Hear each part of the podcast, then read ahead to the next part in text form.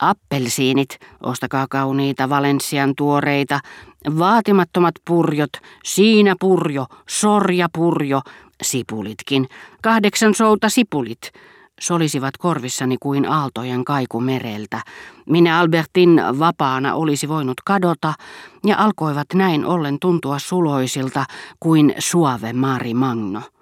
Porkkanoita, porkkanoita, nippu kymmenen souta. Voi toki, huudahti Albertin, kaalia, porkkanoita, appelsiineja. Juuri sitä, mitä mieleni tekee. Pyytäkää Françoisia ostamaan niitä. Ja valmistamaan porkkanat kerman kerran. Olisi tosi mukavaa syödä niitä kahden kesken. Siinä sitten olisivat kaikki kuulemamme tarjoukset hyvän aterian muodossa. Voi olkaa niin kilttiä pyytäkää, että François valmistaakin meille rauskua käristetyssä voissa. Se on niin hyvää. Sovitaan niin, kultaseni. Mutta lähtekää nyt tästä, muuten te pyydätte kaikki vihannekset, mitä kaupustelijoiden kärryissä on. Hyvä on, minä lähden. Mutta en koskaan enää halua pöytäämme kuin ruokia, joita olemme kuulleet kaupusteltavan. Se on liian huvittavaa ajatella, että täytyy odottaa vielä kaksi kuukautta ennen kuin kuulee salkopapuja, pehmeitä, vihreitä papuja, se, salkopapuja. Hyvin sanottu, kuulkaa pehmeitä vihreitä papuja. Niiden pitääkin olla hienon hienoja, kauttaaltaan öljykastikkeessa, kasteen raikkaita, silloin niitä ei edes huomaa syövänsä. Ikävä kyllä niitä saa vielä odottaa niin kuin pieniä kermasydämiäkin. Herkkujuustoja, kerma, kermajuustoja, herkkujuustoja. Entäs Fontainebleun valkeat viinirypäleet? Meidän chasselaa, kaunis chasselaa. Ajattelin kauhuissani, että minun olisi oltava hänen kanssaan chasselaa rypäleiden aikaan saakka. Hetkinen, sanoin, etten halua enää kuin tuotteita, joita olemme kuulleet kaupusteltavan, mutta säännöstä on tietenkin myös poikkeuksia. Näin ollen on paljon mahdollista, että käväisen Rebatteella tilaamassa jäätelön meille molemmille. No eihän vielä oikeastaan ole jäätelöiden aika, mutta voi että sitä tekee mieli. Hermostuin Röbatteen suunnitelmasta, jonka sanat paljon mahdollista saivat vaikuttamaan sekä varmemmalta että epäilyttävämmältä. Oli Verderäänien vastaanottopäivä, ja siitä pitäen kun Swan oli kertonut, että Rebatte oli alan paras, he olivat tilanneet sieltä jäätelönsä ja leivoksensa. Ei minulla ole mitään jäätelöä vastaan kuulla muru, mutta antakaa minun tilata se. En vielä itsekään tiedä mistä, Poire Blanchelta, Rabatteelta, Ritsistä, sitten vähän nähdään. Te siis lähdette kaupungille, hän sanoi epäluuloisen näköisenä. Hän väitti aina, että olisi ikionnellinen, jos kävisin enemmän ulkona, mutta jos sanakin taholtani antoi ymmärtää, etten pysyisikään kotona, hänen huolestunut ilmeensä pani ajattelemaan, että hänen ilonsa, jos hän näkisi minun lähtevän ulos vähän väliä, ei ehkä olisikaan aivan vilpitön. Ehkä lähden, ehkä en.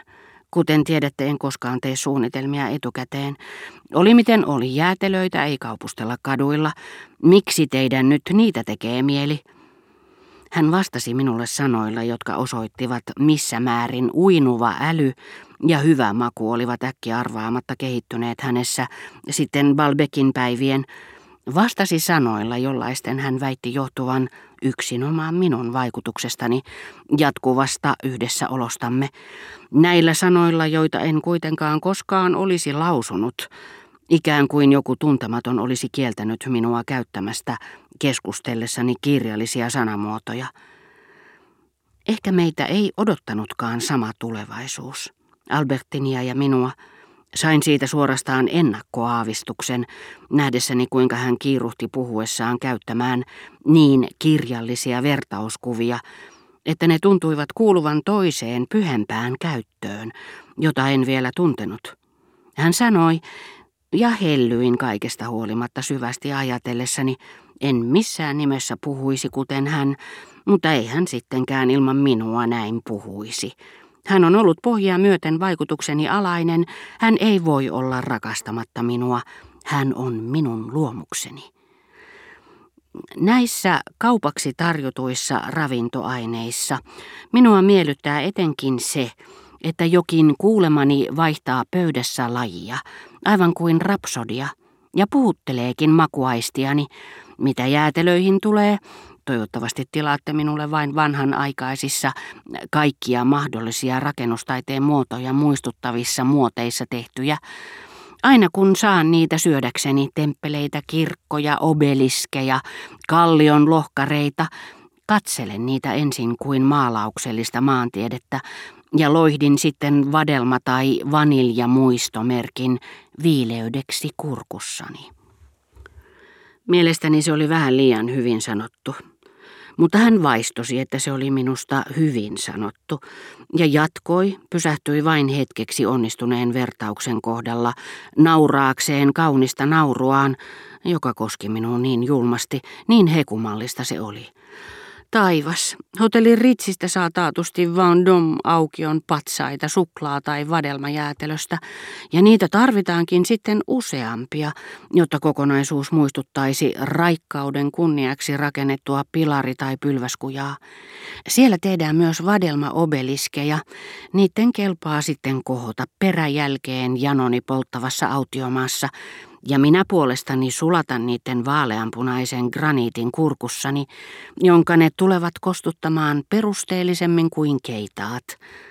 Tässä kohtaa kajahti syvältä tuleva nauru, joko ilosta, koska hän puhui niin hyvin, itse ivasta, koska ilmaisi sanomansa niin johdonmukaisin kielikuvin, tai sitten ikävä kyllä, sulasta nautinnosta, koska tunsi itsessään jotain niin hyvää, niin raikasta, että se vastasi hekuman huippua. Nämä Ritsin jäätelöhuiput muistuttavat joskus ruusuvuorta, eikä edes sitruunajäätelön tarvitse välttämättä näyttää muistomerkiltä. Se saa puolestani olla epäsäännöllinen ja äkkijyrkkä kuin Elstirin vuoret. Mutta silloin se ei saa olla liian valkea, vaan hieman kellertävä kuin Elstirin vuorien likainen ja kalvakka lumi. Ja vaikka jäätelö ei olisi suurikaan, pelkkä puolikas vain, nämä sitruunajäätelöt ovat sittenkin vuoria, hyvin pienen mittakaavan mukaisia vuoria, jotka mielikuvitus suurentaa entiselleen kuin japanilaiset kääpiöpuut, joissa kyllä tunnistaa seetrin, tammen tai kuolemanpuun, niin että sijoittamalla huoneeseeni muutamia pienen kourun varteen saisin aikaan valtavan joelle viettävän metsän, missä pikkulapset eksyisivät. Niinpä näen myös kellertävän sitruunajäätelöni juurella kyytimiehiä, matkustavaisia postivaunuja, joiden ylle kieleni ottaa kierittääkseen hyisiä, kaikkinieleviä lumivyöryjä, Julma nautinto, millä hän sen sanoi, kiihdytti mustasukkaisuuttani.